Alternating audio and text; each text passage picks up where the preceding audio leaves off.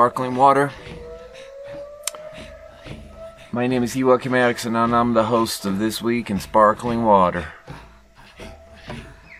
Um, bad start to the episode. I did something. I was trying to be funny with my voice there. It didn't go well. Bad start. Whatever. I'm recording this episode in a new room. For some reason, the sink in the kitchen adjacent to this room started making a loud dripping noise inside of itself. Somewhere in the drain, there's a dripping noise that's boosted by the shape of the tubes and the trumpet-like shape of the sink itself. And somehow there's this loud dripping noise coming out of the inside of the of the drain now. And it's never happened before. And it started right when I was trying to set up this recording equipment. So there you go. There you fucking go. Um, God, the mic is like way too high up. We're just gonna go with it. So I thought I'd start by talking about something simple that's not that abstract. Just so at the restaurant last week, I was in this situation where, um, there's this table of six people and they ask me, do you have any specials? And it's weird. It's, I don't know. I don't understand what people's obsession with specials is. I don't know that we have this in Sweden where, or anywhere where you, a person comes over to take your order and you ask about specials. It's like, what do you, like, I don't, ex- I don't know. I don't know how to make those people happy, the people that ask for specials. But it's such a scourge and it's so common that we actually, I have the conversation with coworkers all the time. Like, what do you tell them when they ask about specials? Because we don't, I mean, specials is like what they call it at shitty restaurants where they have like a blackboard on the wall and they write like soup special on the wall. And we don't do that because, because we're trying to be a little bit fancier than that. But, but uh, we do have things where there's a thing that's only available one day a week and then then you can talk about those. But those are things we do on the slow days, and I don't work on the slow days because because I'm number one. All right, I immediately started hating myself when I said that, when I called myself number one just now. A deep, deep sense of self-resentment and regret bubbled out of my, bubbled out of the drain in the bottom of the sink in my heart. A dripping noise of regret um, anyway, so, so what I say, we print our menu every day, so everything is on the menu. So that's what I say. And then some of my coworker servers will be like, we print this menu every day, so everything is special. That's what they say. And it's like, that's not a funny joke to me, so I don't say that, but they seem to think that's a funny joke. Um,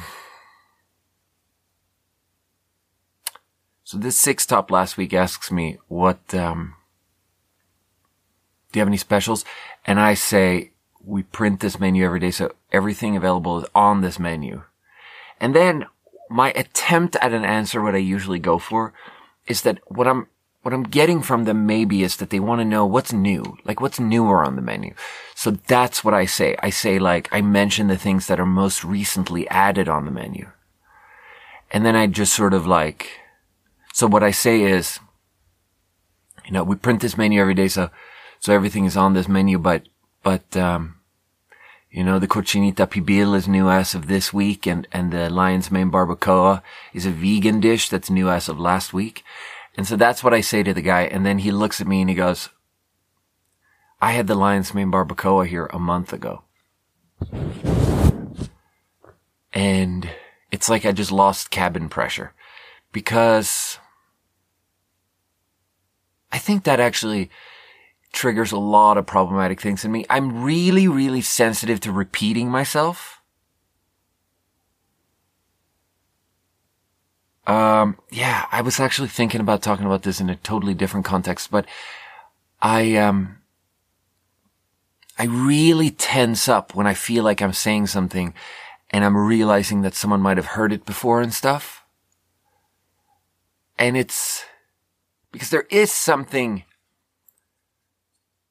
I don't know. I, cause I am aware as a listener, like when I, when I'm watching a stand up comedian and I watch like a five minute clip of a stand up comedian and then I watch a different five minute clip where they're in a different city and I hear them tell the same joke. I lose all respect for them, I think. I understand that that's the trade. Like the craft is to tell the same joke every night for six months and then perfect the joke and then record a special and have be telling the joke perfectly. Like that is the craft. But I don't accept that. I just want it to be good and new. And hearing it again is an act of peeking behind the curtain. It is an act of breaking the fourth wall and it is obliterative. It obliterates the entire experience for me. And I'm somehow I'm super sensitive to that. And, um, it really plays in on the podcast. Like, like I say these horrible things about people on the podcast and it really hurts their feelings. And then I find out that I really hurt their feelings, but I don't give a shit about that compared to when I figure out that I've actually repeated myself or like told some story two times. it's like a much, much worse feeling in my heart. I feel way worse realizing that. But so that's one thing when he says, I had the lion's mane a month ago. And I just lied and said that it's new as of last week. But it's a fib, you know? I don't know. For some reason, it made me so upset. And then he didn't let go. It wasn't over there. I'm taking everyone's orders and we're talking about other dishes and stuff and he's on his phone. And then he, he shows me his phone and he shows me a picture of himself eating the dish and he's like, I was wrong. I didn't have it a month ago. I had it two months ago. And I try to, I get so nervous and I'm like stumbling over myself and I'm like trying to talk about how, oh yeah, you know, with COVID, there's like this truncated, collapsed sense of time where I thought it was from last week, but it's actually been on there for two months, it seems. And, and he's like, were you here two months ago? And I was like, I was here two months ago. And it's, I felt humiliated when he called me out on lying about how long the dish had been on the menu. I don't know. I was lying. God, it made me upset. It ruined my whole night. It turned into one of those things which is quite common as a as a server where like you have a section, you have six tables, people sit down at all six tables, you're serving all of them, and then you have a bad experience with one of them, and now you hate walking through your section. You hate everything about even being there. And as soon as the people that you had the bad experience with leave, everything's good again. You just want them to leave so you can start over, so you can feel like that's gone now. Clean slate. But as long as they sit there, and people sit for hours, you know, as long as they're there, everything sucks. And I felt that. So everything about that was shit. Oh God, I wish I could, I wish I could unpack it a little bit better why that fucked me up so bad. I, it was something about, I don't know. I think I handled it poorly. I think I should have just said out loud what I had, I should have been like, oh, I don't know. I was trying to, uh, make excuses instead of just admitting that I was clearly just playing fast and loose with the truth. Uh, anyway, so there's a related thing which is, um, it's not related at all. Uh, last week I was a, um, well, two weeks ago I was asked to chair an AA meeting and be the person who, there's this meeting on Tuesdays, there's this meeting where the meeting starts out with someone just speaking, telling their their story for 30 minutes. And then the second half is people reacting to the story. But, but it's an opportunity to give someone a more long form opportunity to tell like their whole sort of story arc, their whole sort of life story of, um, you know, experience, strength, and hope. You know, self obliteration, telling the story of how you fucking destroyed yourself and then how you started to rebuild yourself Um, so I was asked to speak and then last week I spoke and this is something that I've always, I've, I've done it a couple of times. I did it a couple of times in Seattle. I've never done it down here before. And it's an, I like the opportunity to do it because it's a nice way to feel a little bit more plugged into the community because you get to feel like people know you a little bit. Because it's one thing to sit there many times a week in a room with the same people and to share for two, three minutes about something. But I think, and I, I, it's possible that everyone feels like this, but I feel like I never get to say sort of like just the, the basic building blocks of, I don't know. I never tell anyone that I'm a Swedish person.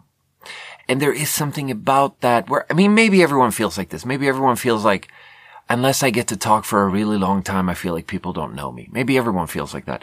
But I think maybe I feel like that a little bit more because I sit in this room and people just think I'm, everyone there grew up there. And maybe, and I think every, it's fair to assume they all just assume that I also grew up there. And that just means that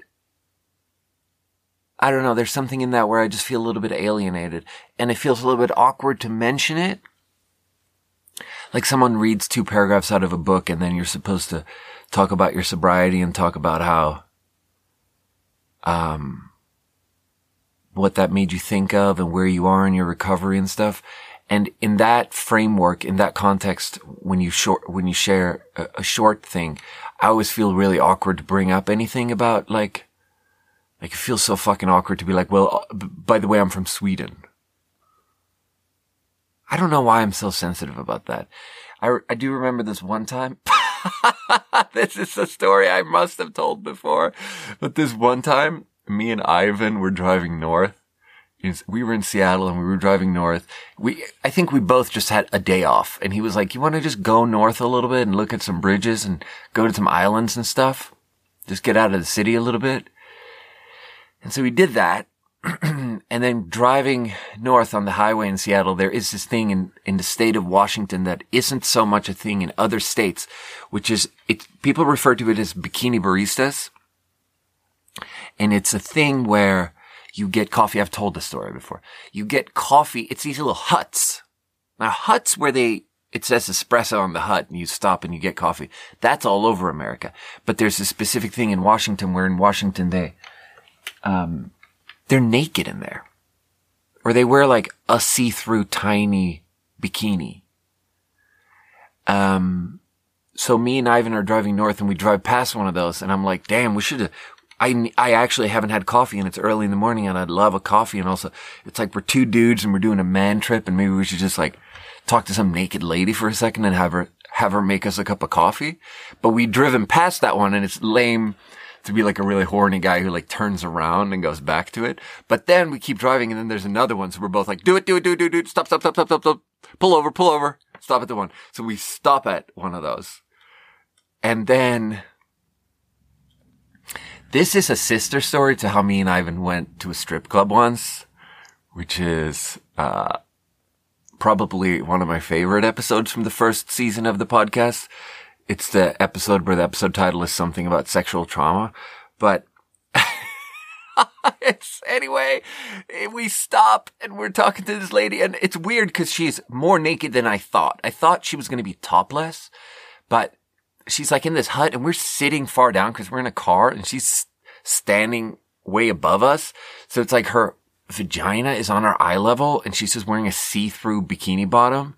So her, so we can't see her face, but her vagina is just right there. And it's just like such an awkward, weird situation at 11 a.m. ordering a cup of, a cup of coffee and, and just all you can see is just like this, this fleshy, weird, uh, vagina in a bright neon yellow green see-through material bikini. So we're talking to this lady and, and the whole thing is so awkward and it makes me nervous. So she's asking us what we're doing and where we're going and stuff. And I just like, and I just go, I'm from Sweden. And I think what it is, and I've mentioned this before, how that, had an, how that moment was important to me and that phrase in that moment changed something because afterwards, Ivan was like, why do you do that? Why do you say it like that? Like, why do you say it like that? And I think in my first and second and third year in America, I just had this thing where oftentimes I would just panic and I would have no idea what was going on and people would just assume that I knew what was going on because everyone else did. And I just feel, felt this need in a st- state of panic to just be like, ah, I'm from Sweden.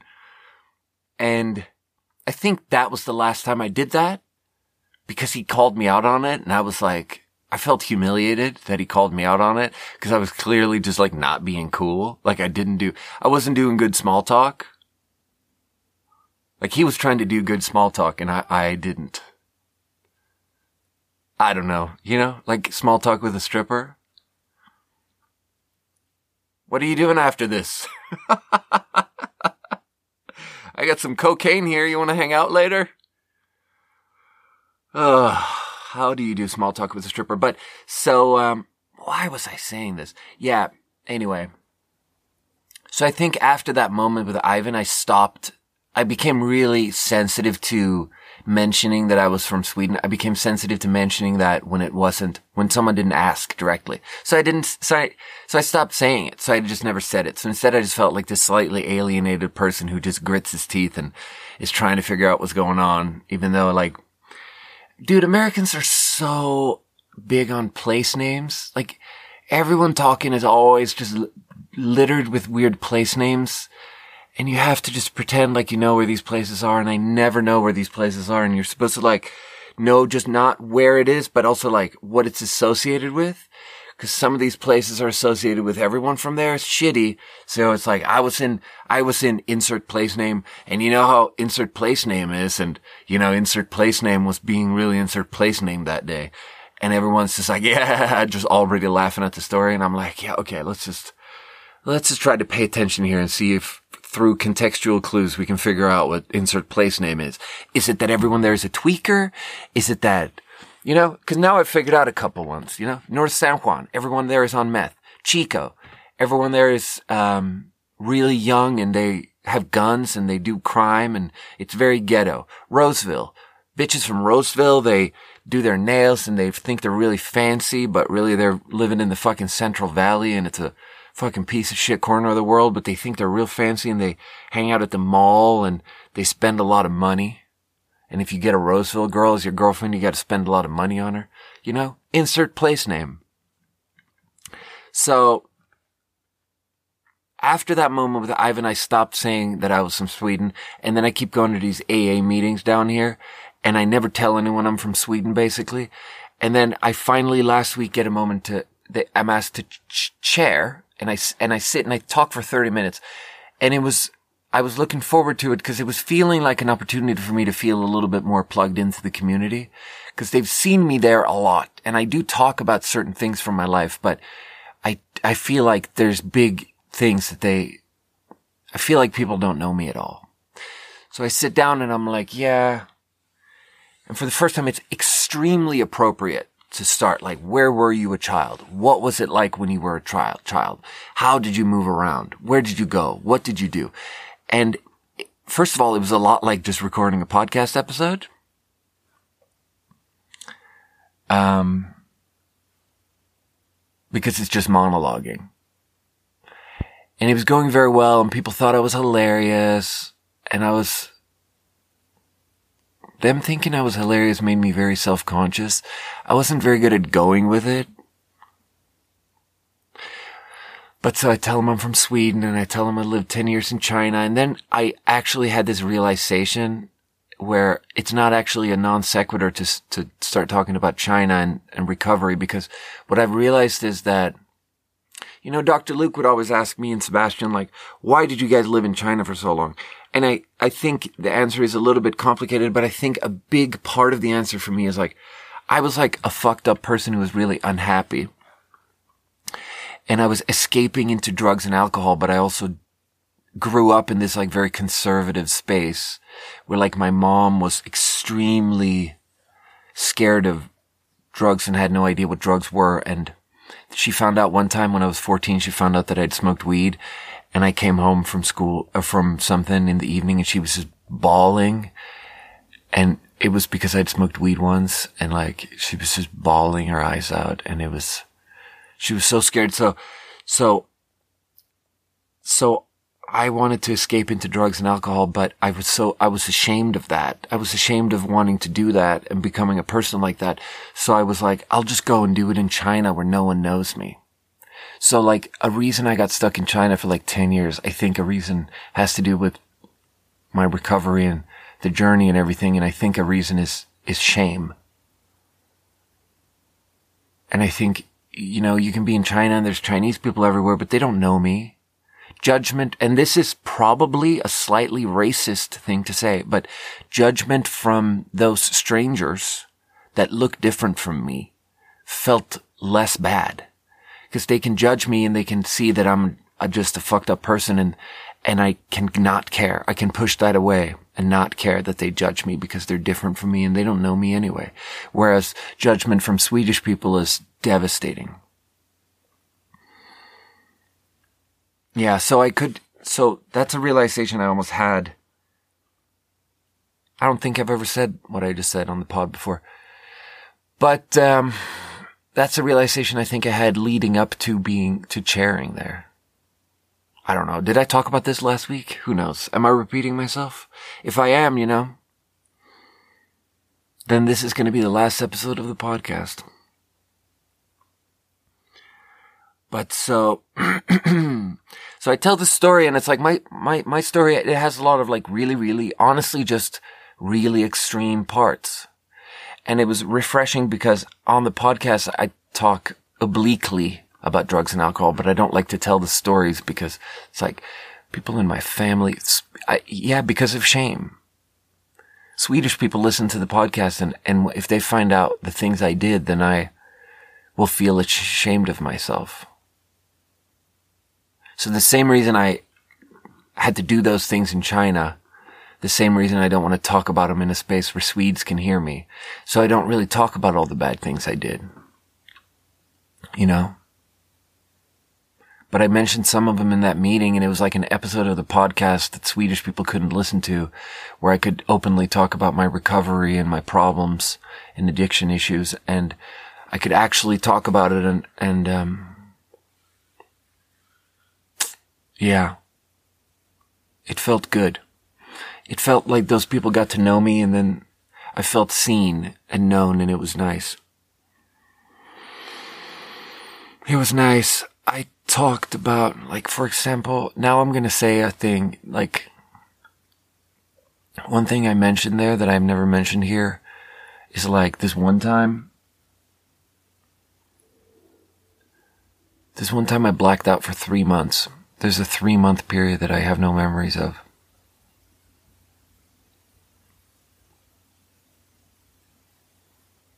When I came out of it, I was living in a new apartment.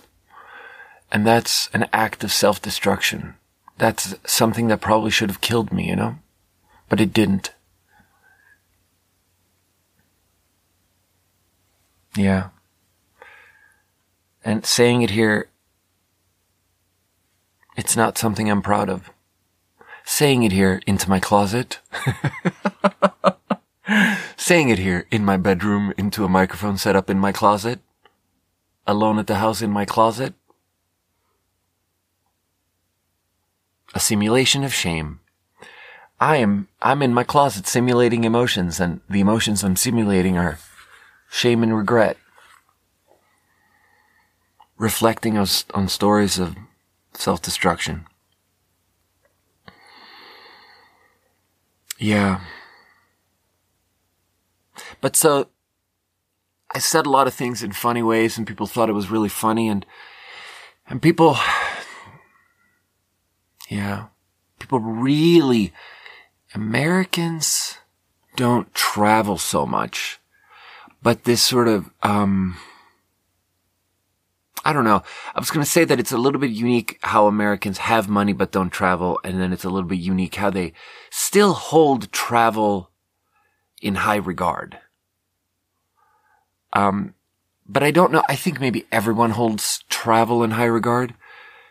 And so when I say that I was born in Sweden and then lived 10 years in China and then moved to America six years ago, um, then when I share about that for 30 minutes and, and my story, I mean, honestly, if I can just repeat myself a little bit here, what the story was about, really how I framed it and how I'm a really big takeaway from how I look at my what my sobriety is and what my pre-sobriety period was is that it, I was not honest with myself because I was always blaming something else. Like, I was 19 and I was like, I hate my life. It must be because I'm living in Sweden. So I moved to China. And then I lived four years in Shanghai. And then at the end of it, I hated my life. And I was like, it must be because of this girl I'm dating. This like beautiful, smart, funny girl who treats me super nice and her dad is rich and everything is awesome and we travel and she's awesome. I must be hating my life because of her. So I move back to Sweden and, and I break up with her and, and then I'm in Sweden and I hate everything. So I'm like, oh, it must be because I'm living in Sweden. So I move back to Beijing. It's just like me over and over being miserable and blaming something superficial but real, or not superficial, but the wrong thing. Whereas in reality, what I should have been blaming is like, I think one thing that's at least making this worse is the drugs and alcohol.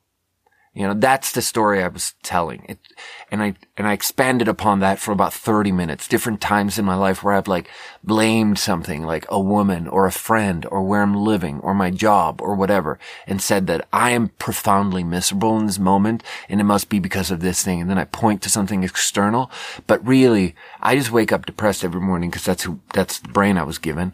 And then I used to make that worse with drugs and alcohol and, and it's fine. And, and and if I just don't put drugs and alcohol in my system, then things get pretty alright. Like these days, things are pretty alright. So that's the story I told for 30 minutes. And then at the end of it, I felt seen and known, and then everyone kept sharing and everyone kept just bringing up the craziness of how much I, because it's in AA, it's called pulling a geographic. I love how in AA, we just have names for these things. Like, being drunk every day and feeling like the problem is could be solved by just moving really far away that's called pulling a geographic. And it's like viewed as this thing where like yeah you're delusional. You're just going to move to a new place and get drunk every day.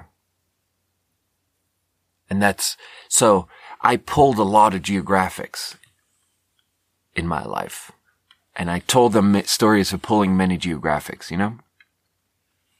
So when, then afterwards, everyone's sharing and everyone really focused in on that part. And everyone was like, Oh, I moved here from Santa Cruz. Like your geographics were a lot longer. You know, I went to Michigan once. And cause it's small town America and in small town America, most of the people grew up around there and they'd pull a geographic and drive for three hours, you know?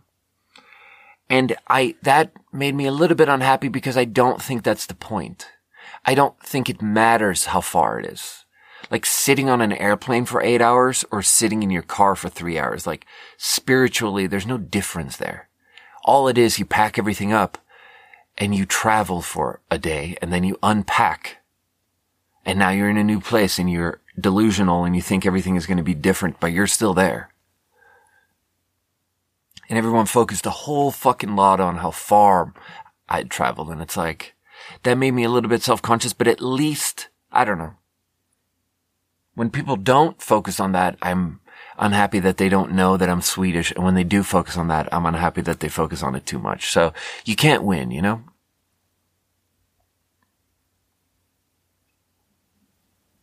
It's been raining for a week. I wonder if you can hear the rain. It's been just pouring for a week, which is good because we need the, the groundwater, the aquifers, they need to fill up because the drought's been crazy these last couple years. It's been good that it's been a really rainy spring. I don't have any stats to back that up, but it feels like it's been raining a fuck ton. But so, I shared for 30 minutes and then for the second half of the meeting, the remaining 30 minutes, people reacted to my story and talked about it and, and that felt really nice. And we just had exchanges different heart to hearts basically. And then after the meeting, I have this high expectation that I, I want people to bring me into some sort of new fold and I want to start these new friendships. But I do this act of self-sabotage, which is that as soon as the meeting is over, I just walk out immediately and go to my car and just, just fumble with the keys because I'm trying to get out of there so quickly. And it's like, that's a well established shitty way of approaching your sobriety and your recovery and the AA program because after the meeting, you're supposed to just stand there and just decompress a little bit and just make friends just make friends in the comments section, you know? Uh, but I can never do that. So I just rush out. Like I, I shared and then I wanted really, really strong. I wanted everyone to, com- I wanted like compliments. I want a reinforcement. I wanted like people to just shower me with praise but I left immediately. So it's like, how's that for a contradiction? Um, and then the whole afternoon after that, I was just sitting watching my phone being like, I want someone to call me and just tell me that I did an amazing job sharing. Oh, this is so honest and embarrassing what I'm saying, but but that's what the podcast is for. It's honest and embarrassing. So here's the other contradiction. No one in that room has my number. Except like my sponsor.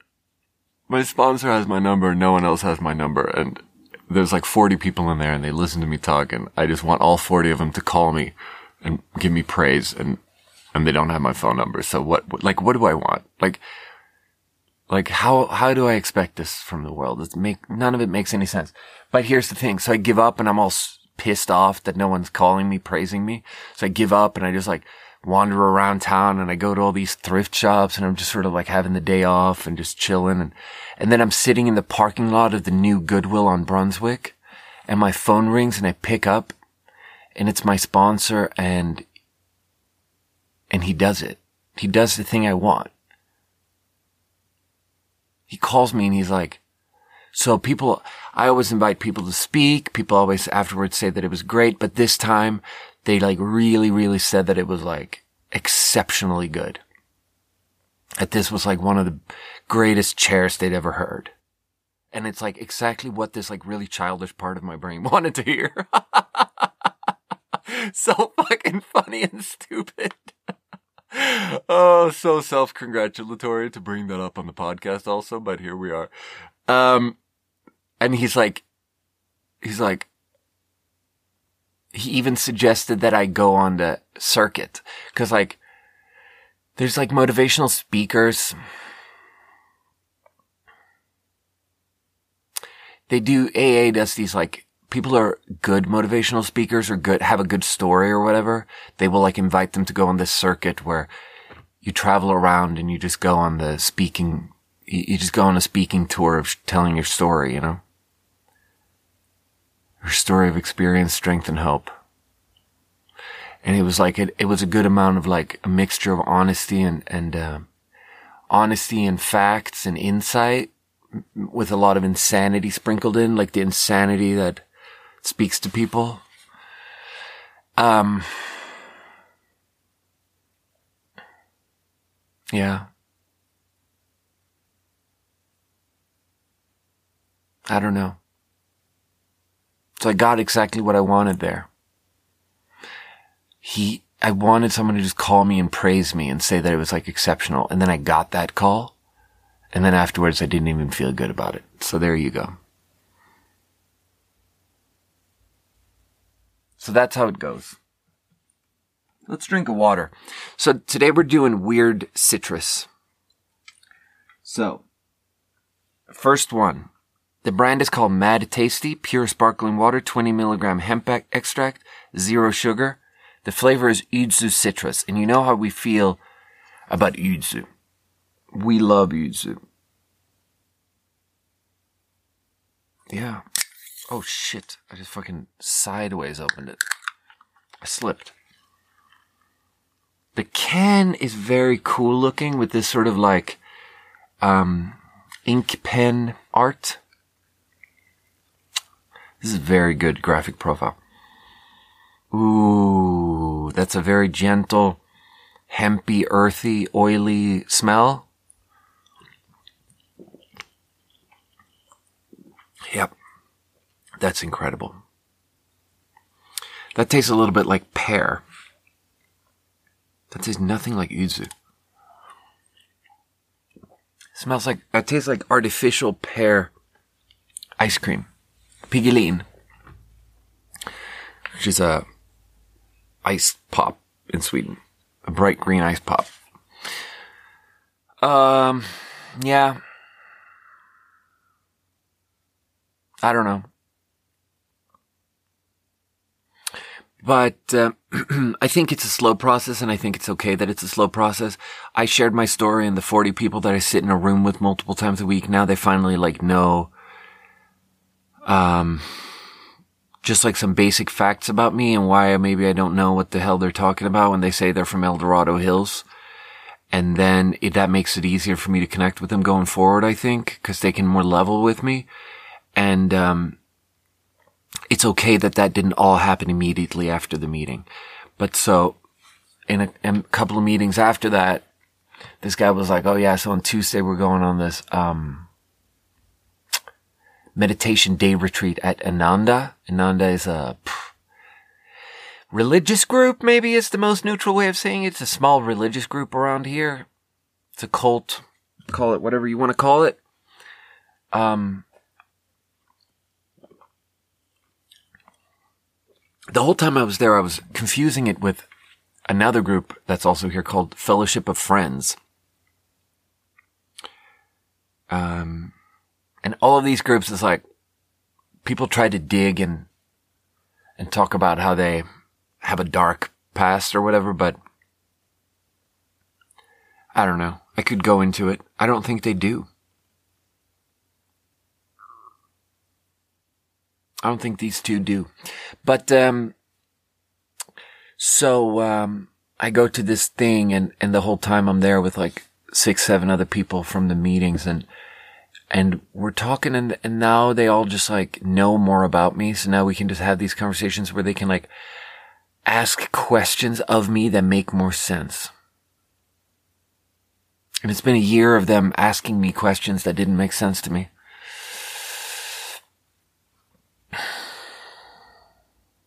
Yeah. I think I'm entering the com- I think I upgraded my level of how much I'm plugged into the community is what I mean to say. But so um another funny thing is like so I I knew that on Tuesday I was going to go to this thing, this meditation day trip at a cult with which with like lunch and they have a big facility and you go look at these they planted 17,000 tulips and you go look at everything. And uh, so, sometimes excuse me a little burp. Sometimes when I have that I when I know that I'm I'm going to do a thing like that I make sure to be like okay so let's record the podcast the day after that cuz I'm sure something weird will happen that day that I can then talk about on the podcast and every single time I deliberately set myself up like that, that I want something weird to happen that I can talk about on the podcast, every time nothing happens. And it was a little bit like that. But like, I don't think that there was anything that happened there that I should really, that really needs to be said.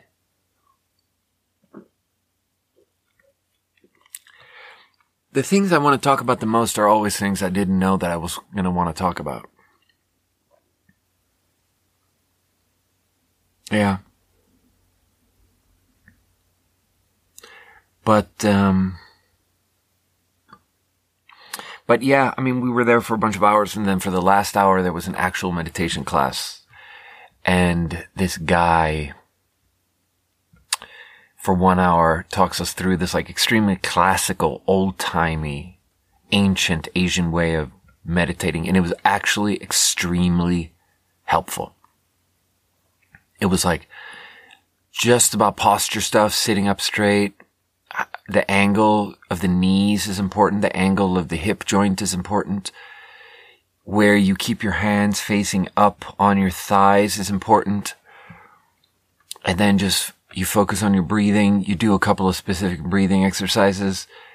And then like I'm gonna, I'm giving you the pointers now because I don't think it's necessary to just pr- be secretive about them and, and be like, yeah, he said good things and then not repeat them because they can be condensed into 20 seconds. Like I can give you all the pointers in 20 seconds. And then sure, it's more helpful to actually do it with him and, and all of that for an hour. But the pointers were, for example, it's good to meditate. People are used to meditating with eyes closed because it's like restful. But the thing that we do oftentimes when we do eyes closed is that we, our eyes are actually behind our eyelids are pointed down. That makes us kind of tired. And one thing that you have to teach yourself to do while you're meditating, because you don't want to be tired, you want to be alert. It's that you should actually, behind closed eyelids, you should actually be looking gently upward.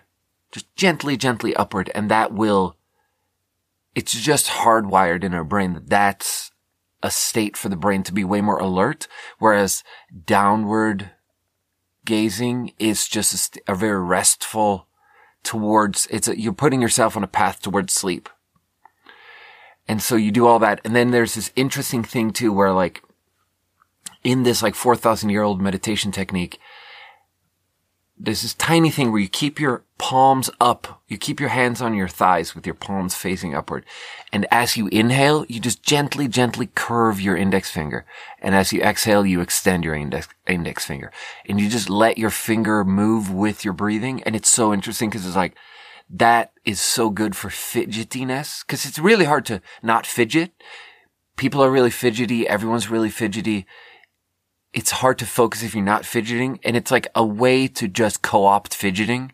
And it's like you're now focusing on your hand and you're actually moving your hand in this, in this deliberate way. And that will, um, crowd out any want, any attempt to fidget. And it's just fascinating to think that even 4,000 years ago, people would fidget with their hands, you know? And I'm sure that's true. Like, I'm sure 20,000 years ago when early humans were sitting around a fire that they had just figured out how to make and they're like talking in a very basic language. I'm sure even then, most of those people sitting around that fire just had a stick in their hand that they're just sort of like breaking up.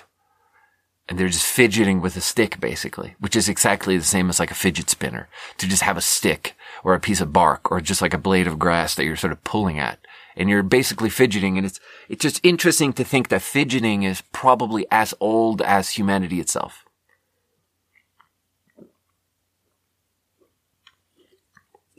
And that these extremely insightful Asians, 4,000 years ago even, I didn't score it. That mad tasty Yuzu citrus is an 8 out of 10 because that's weirdly delicious and light.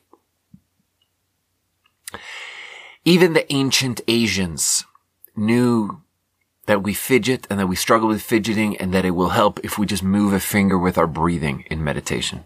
You know, it's nice. It's nice. Um,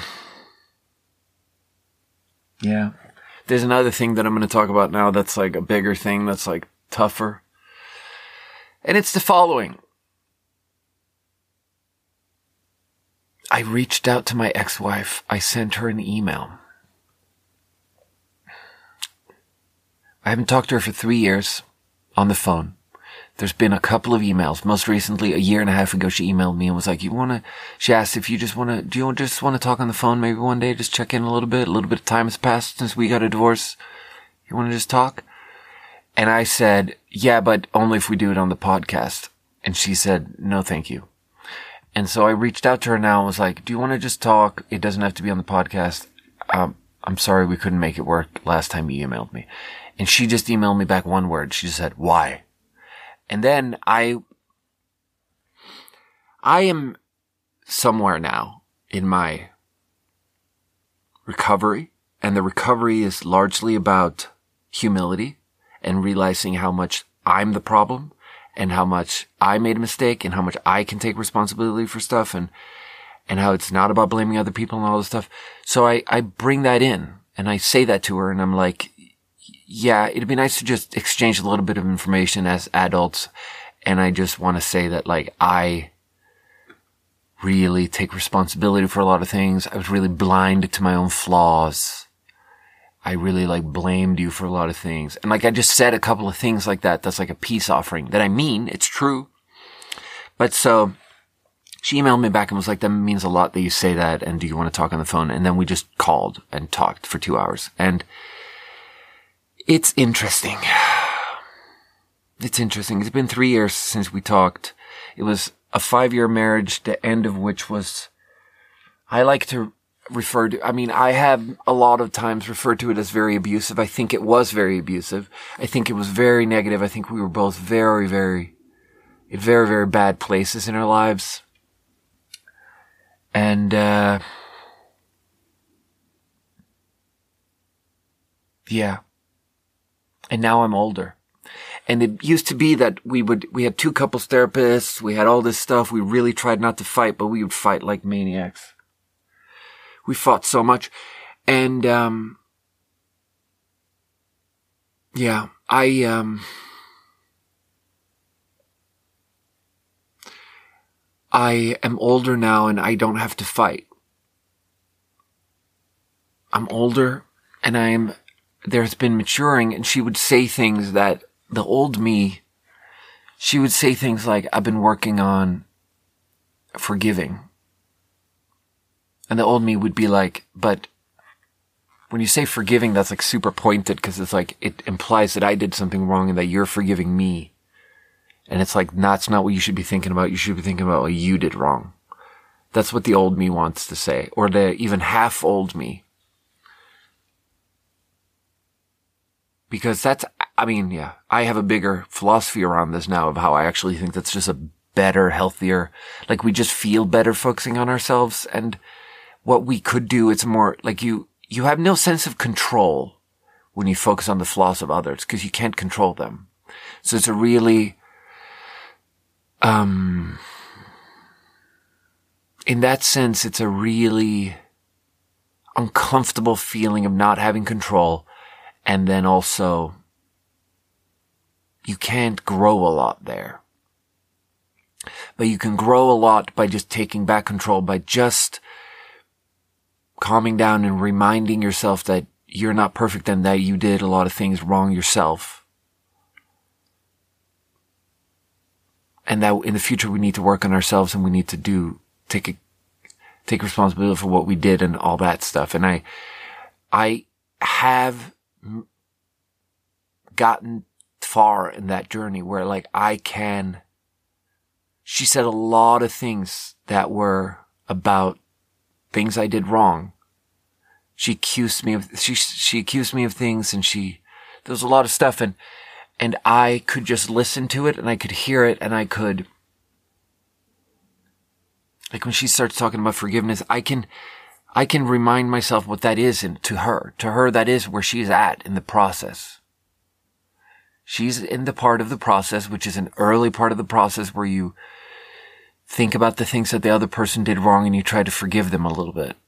And, and I can encourage her in that process and I can say that that's good that she got that far and, and I don't have to make it difficult and I don't have to bl- make it blaming and I don't have to make it negative and, and she cried a lot and I didn't have to cry and I could, I could just talk to her and we could exchange information and, and I could try to say nice things and, and it could, I don't know what it was, bro. I don't know what it was. It was tough. It's interesting because on a conscious, deliberate level, I've gotten somewhere and I cannot react. I cannot be super reactive and I managed to keep the whole thing very, very peaceful and very far from fighting. Even when she got kind of loud and excited and, and upset and she's sobbing or she's saying different things and, and it takes two to tango, you know, when it's fighting. And I have enough peace in my heart now that I can just sit with it and, and when she starts fighting, I can be like, yeah, you're right. You know, I did do those things and I'm, and I'm wrong and I want to apologize. And, and you can't keep fighting when a person, you know, when a person is being a true peacemaker. But it's interesting because in that, in my, on the conscious level, I have all these things now where I'm like deliberately better, but, but on a subconscious level, there's so much stuff left. So like one thing that was so interesting to me is like, my whole life I've had this thing where when, when something really stresses me out, like when something is really tough, I go into this, I very easily actually go into the state of shock. I've, I've referenced this before where, or I've, I, I actually, uh, the episode of, uh, that I just referenced where I, I, me and Ivan went to a strip club and I talk about it in season one of the podcast in an episode where the episode title is something about sexual trauma. In that episode, I, um, go in depth on that part of it where I go into a state of shock. I went into a state of shock there after going to a strip club and yesterday when I was talking to my wife. And the thing is that's so clear about it is that my body goes super cold. And now I'm older, so now I know that it's happening. So before calling her, we were like, we were emailing, we were like, let's just talk in a, in a minute. So I know that I'm about to call her. So my whole body goes into a state of shock and I go completely cold. So I immediately just go, so go, go over to my AC and I just turn it up. And I'm just like, okay, let's set the AC to 78. So I set the AC to 78 degrees and I go over to the kettle and I just turn the kettle on and I get my biggest cup and I boil like a liter, a quart of boiling water and I just pour myself a quart of boiling water in a massive teacup and I just dunk a cup of a tea bag in there three times because I'm not even making tea really. I'm just drinking hot water. So I'm chugging hot water in a hot room and I'm completely cold and I get under the covers and I'm like, my body enters this t- state of shock and it's so uncomfortable because you can feel your body shutting down and reacting in this really extreme way that you're not in control over and it's really uncomfortable. But, but I, it helps to just be aware of what is happening and to just counteract it and to just lay under a blanket and drink hot water and turn the AC up to 78. But so before talking to her, I was like ice cold. And for the first hour, I was just like ice cold. My hands go all stiff and ice cold. Like I can barely even move my hands. It's like so weird. So my subconscious is still back there, you know? And when I know I'm going to talk to her, my conscious, subconscious goes all the way back there to this like very painful place of disassociation and shock. But on on a conscious level, I have some tools and I can, I can sit with things and I don't have to react and I don't have to blow up and I don't have to like match her energy when, when she is finding it hard. But it was tough to go to that place of shock. And then also it's tough to, uh, I don't know. I don't feel good today.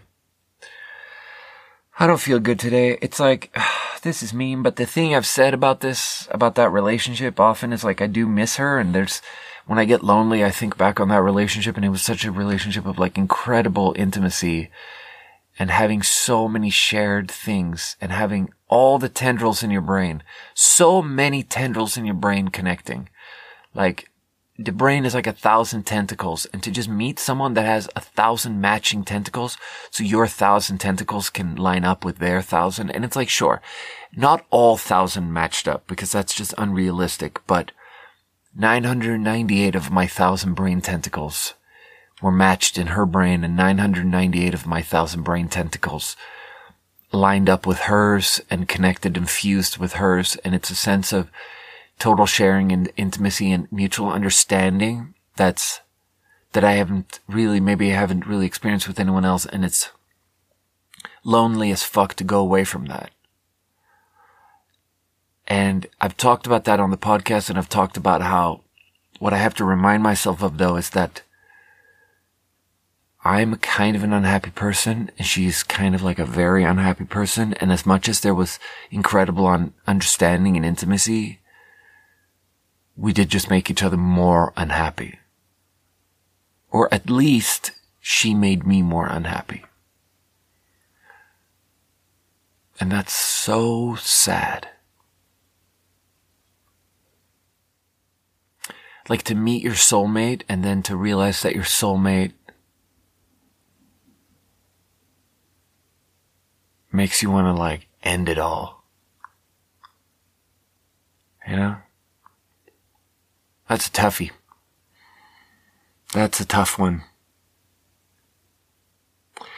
But yeah, I mean, in my relationship with her, she, we, we, we started this relationship and then my dad, I grew up with my dad and my dad was always like this sad, depressed, bedridden guy. And then I th- saw a lot of that in her and that was a big part of how we understood each other. And then I woke up this morning to a missed call from my dad and, and I was already feeling bad having talked to her because it's just tough engaging with the darkness feeling so intimately connected to someone and looking into their soul and re- realizing that most of what's in their soul is that they don't feel very good is very difficult. It's a very difficult act.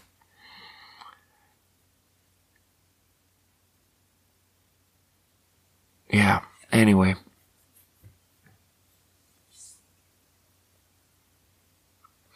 It made me feel something. It made me feel something and I don't know what it is.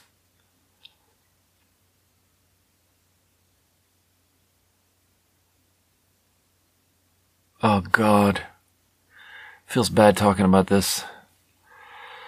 We talked for two hours and two minutes yesterday, me and the ex-wife.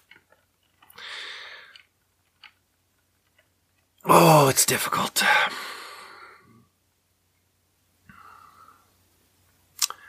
And then I went to Ice's house. So nice to see my buddy Ice. And his wife. Love her. Love her. And I told them about it. Oh, and then I could talk about how Ice's wife was being a fucking battle axe yesterday, but I love her too much. I can't talk about that. She was just fighting with us. It's hard, man. Peaceful relations and romantic relationships is hard. Few people have it figured out. Let's drink another water. Rebbl, spelled R E B B L. It's an acronym for a backronym for roots, extracts, berries, botanicals, and love. This flavor, we're doing weird citrus, so this flavor is mandarin orange. Very cool. Mandarin orange. No sugar. Ooh, that smells exactly like a mandarin. Mmm. Oh, wow. That's the thing. In Sweden, we eat what we call mandarins and they're small. And then here, people eat tangerines or something that's called cuties. And I don't know what they are, but they're small citrus fruits. And it took me a long time to realize that this, that, and all of those things, are not the same thing. But the thing that we eat in Sweden actually tastes slightly different, and it's this. This is what it tastes like. Mandarins taste different from tangerines. That's so fucking funny because you look at the ingredients and the ingredient list is sparkling water, organic tangerine juice extract. So this is tangerine. But the next one is organic mandarin juice concentrate. Oh yeah, not extract, concentrate. Yeah, that's a 7 out of 10 because mandarins are delicious, but this is a little bit concentratey and uh, artificial sweetener. Yeah.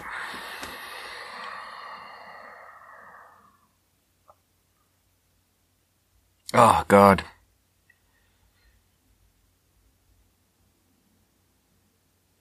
Yeah, I'm in a new, I'm in a new place. I'm in a new place. I am, ever since I broke up with the ex-wife, I, I, I would, I got on the dating apps and I would always be talking to some girl on there and I would be focused on that girl. And when it broke down with that girl, I would quickly get on the dating apps and I would like send out a bunch of messages and always very quickly someone would message me back and, and it would work and I would talk and I'd feel connected and I'd feel good and there was always somewhere to direct my energy. Even like I wouldn't, I, I haven't always had a girlfriend, you know, I was seeing Julie for a long time, but there was always someone to direct my energy at. Like I always had a girlfriend or someone I was talking to or something. And if I didn't have one, I would get on the dating apps and quickly find someone to focus my energy on. And as soon as it fell apart, I would focus on someone new. And the new thing I'm trying now is to not be on the dating apps. And I don't, I'm not really committing to like not being on the dating apps forever or whatever, but I do want to try what happens if I'm not on them. because that might be a form of sobriety and I might realize something. But it's tough because it's different than drugs and alcohol because human affection is something we can use as a stimulant, but it's also something we need. So it's different. You know? It's like food. We can use food as a drug, but also the solution if you're using food as a drug is not to not eat, because you have to eat. So this is an example of me, you know, working on a pragmatic in between solution of having a healthy relationship with something that I have to have a relationship with. And I'm in a new place. I'm not focusing on anyone right now. And for some reason, in that mind state, it felt interesting to reach out to my ex-wife and just see where she's at. A big part of it was this thing that I talked about on the podcast maybe two episodes ago where I was thinking about it and I just didn't know if I wanted to find out that she's doing good or bad. Like, because, I mean, that sounds horrible when I say it out loud, it sounds like I'm being a horrible person, but it's true. It's like you have an ex and you have a very mixed feelings towards your ex and, and to find out that your ex that you kind of hate is doing bad, maybe that makes you feel good. And but I've gotten to a place of maybe not hating her, or maybe, yeah, I don't hate her. I don't hate her at all. I feel like I'm holding back a little bit because I'm worried that she's listening to this. but the truth is probably that I'm feeling sorry for her. I'm God. God, it feels hard to say this. I feel sympathy. I feel empathy and sympathy and whatever those words are. I feel bad that she feels bad. And before, I think the truth is, before talking to her, what I, what I actually wanted was, I was worried that she wasn't feeling good.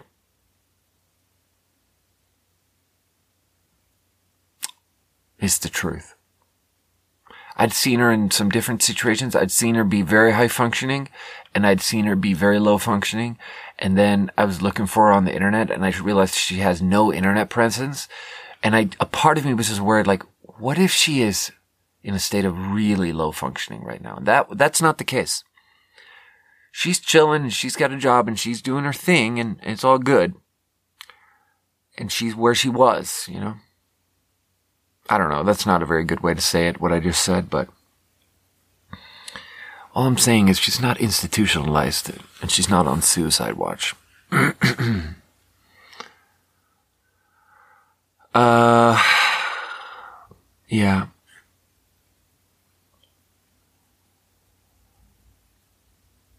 I don't know. So, okay, I'm going to say something else now that's like extremely dirty and private and very difficult to say out loud. Partly because it's self-congratulatory and it's like, it's a, for, it, there is an, there's a way to see this as bragging, what I'm going to say now, but it really is just something that I'm like, I have to talk through with myself. It's like, she said this thing where she felt like she said that she felt like maybe I was still her soulmate and she hadn't found anyone else before or after that she was equally connected with.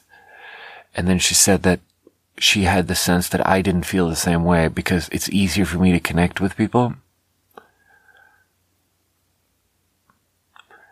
And, and then I get defensive and I try to be like, no, no, you're wrong. Like I, I also feel like you're, a level of connection that's completely special and all that stuff. But, but there is also a truth to it, which is like, for some reason, I'm like really spiritually slutty.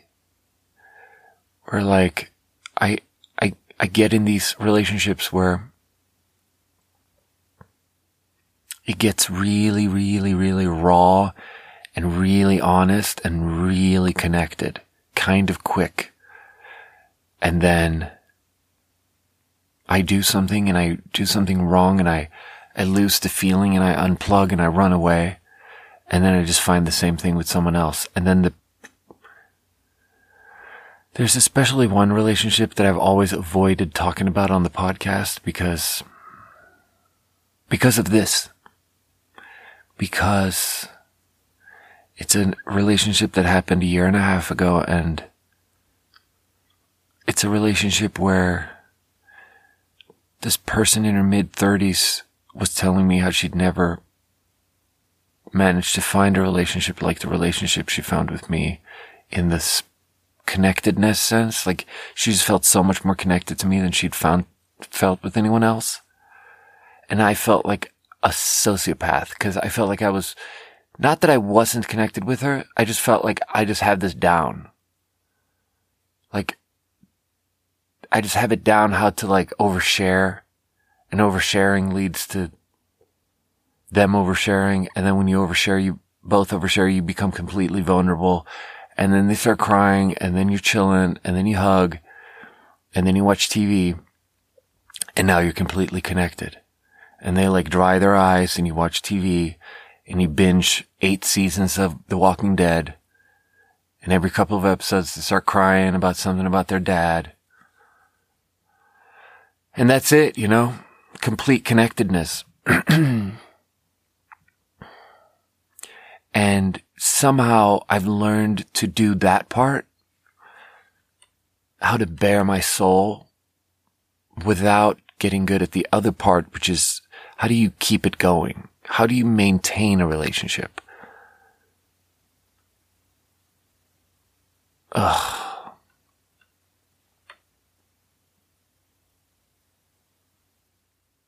God. I don't know.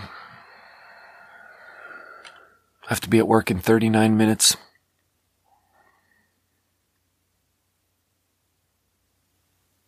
But many, yeah.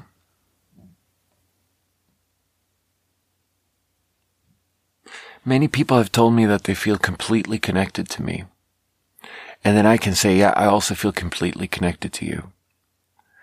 And then they say, I've never felt that before. And then that's awkward for me because it's like, well, I feel that all the time. And that's a weird situation to be in. And it sounds like bragging, but I think if I think actually I'm actually describing my problem. I think there's a problem there. I think approaching spirituality as a, as if it's like a set of power tools that you just have to read the instruction manual for and now you know how to use them it subtracts something. It subtracts something from what it is.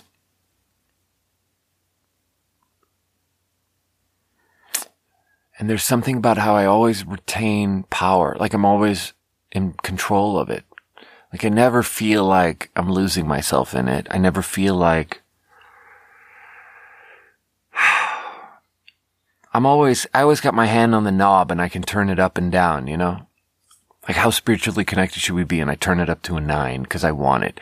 And then when I get bored, I like turn it down to a three. And then it's like, but I don't feel connected to you anymore. And I'm like, yeah, I know, right? Or I'm like, oh yeah, I don't know what you're talking about. And it's like, I turn it down to a three on purpose. And now I'm like pretending like I don't know what she's talking, she's talking about. Oh, this is making me feel like a sociopath, but I'm not a sociopath. I'm not a sociopath.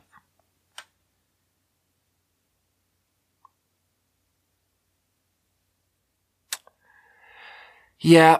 I don't know. It's weird. I have this feeling like I should, instead of going on dating apps, I should just go to bars. But it's like, wow, that's hard when you're sober. Also, that's not where you find good people. I should just go to a strip club and start dating strippers.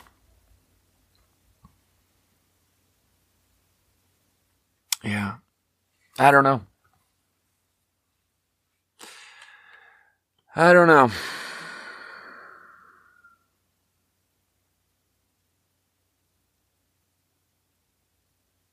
It's weird. Let's do another water. So this brand is called Viv, V-I-V-E, Vive, maybe. Vive Organic Immunity Sparkling Drink. Fresh pressed orange turmeric. Turmeric or- orange is definitely part of the weird citrus circuits.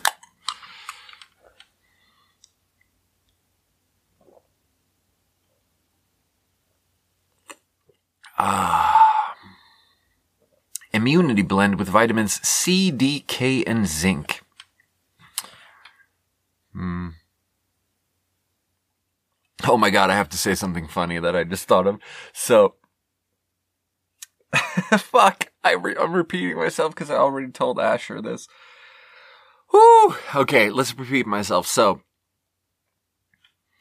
I uh, was at work this the, a couple of days ago, and and um, this lady walks in, and she's kind of she has this look where she looks kind of muscular and a little bit too tanned, and her tattoos are a little bit aggressive, and her hair is like a little bit over treated, like she's dyed it, and now she's dyed it dark, but it's been dyed and curled kind of too many times, and slightly too much makeup. And just looking at her, she just looks like a right winger. Okay.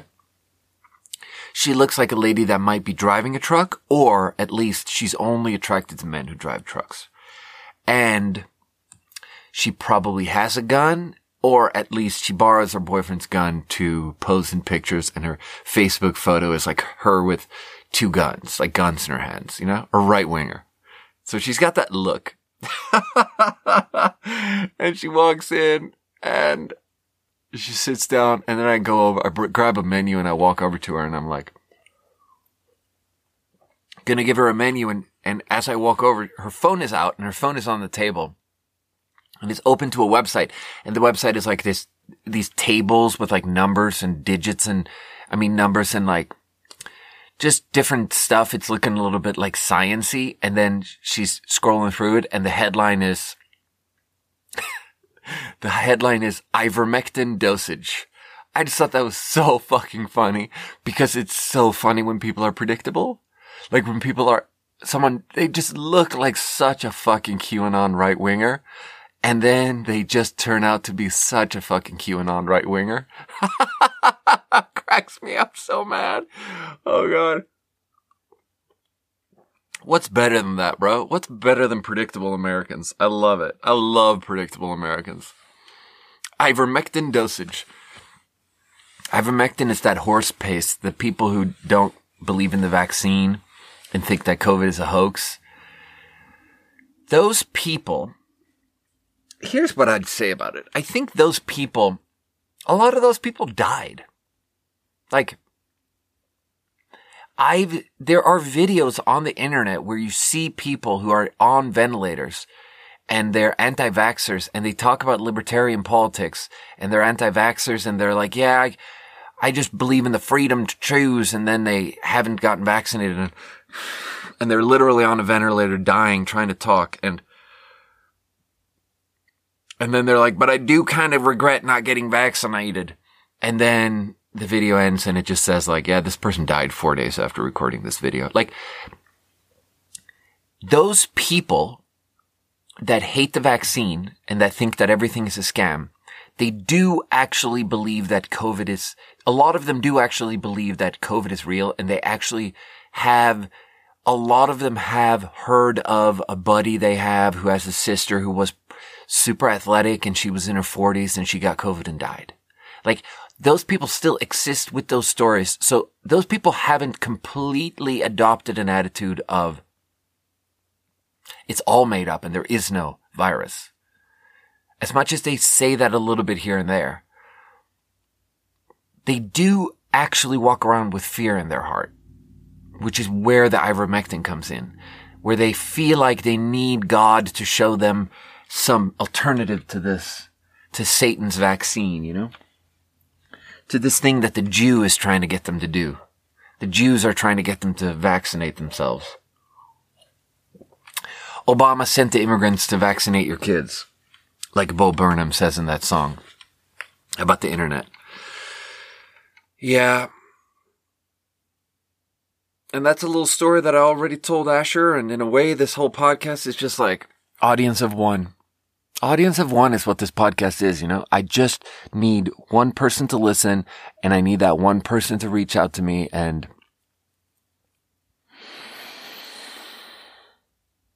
I just need one person, you know? I just want to feel connected with one person. It's so weird how I just talked about how it's really easy for me to feel connected with people, but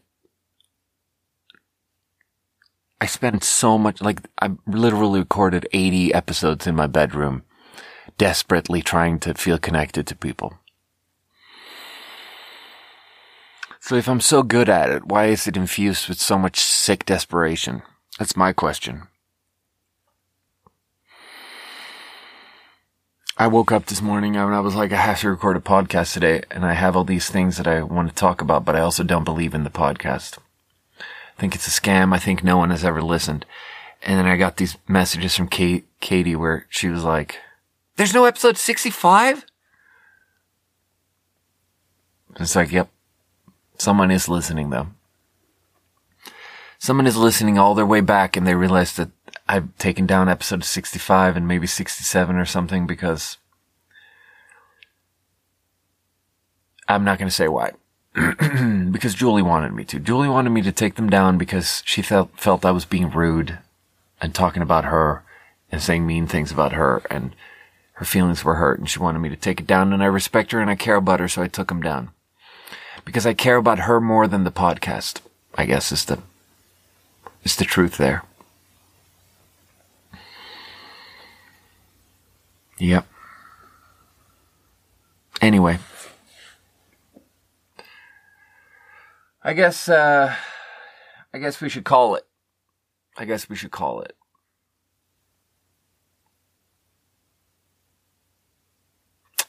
Yeah. Audience of one.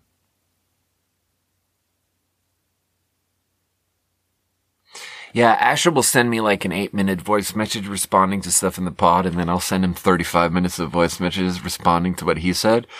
And it's just like more podcasts, you know, and it's just like really audience of one. And that stuff, that one on one stuff makes me feel so connected to people because it's not us talking about the weather.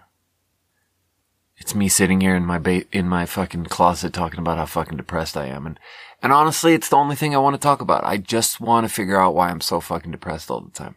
It's the only topic that feels honest. Anyway, did I even score these waters? The third one here, orange turmeric from Viv Organic. Mm. This just, first of all, it's not very bubbly. Really, really lazy bubbles. So if you're going to call it an immunity sparkling drink, maybe make it sparkle a little bit more. Real fruit settles. Give me a slow spin. That's also a toughie. Like you have a carbonated drink and you want me to shake it. Yeah. I mean, I appreciate them trying to do something different, but also turmeric, ugh, turmeric and orange which are the two flavors that are very clearly represented here. And they both taste quite fresh. Like it tastes like real fresh orange and fresh turmeric. And both of them are, they don't go that good together. They don't. But I appreciate the attempt, so I'm giving it a 7 out of 10. Alright guys, I love you and thank you for listening all the way to the end. And, um, And that's the episode. Thank you.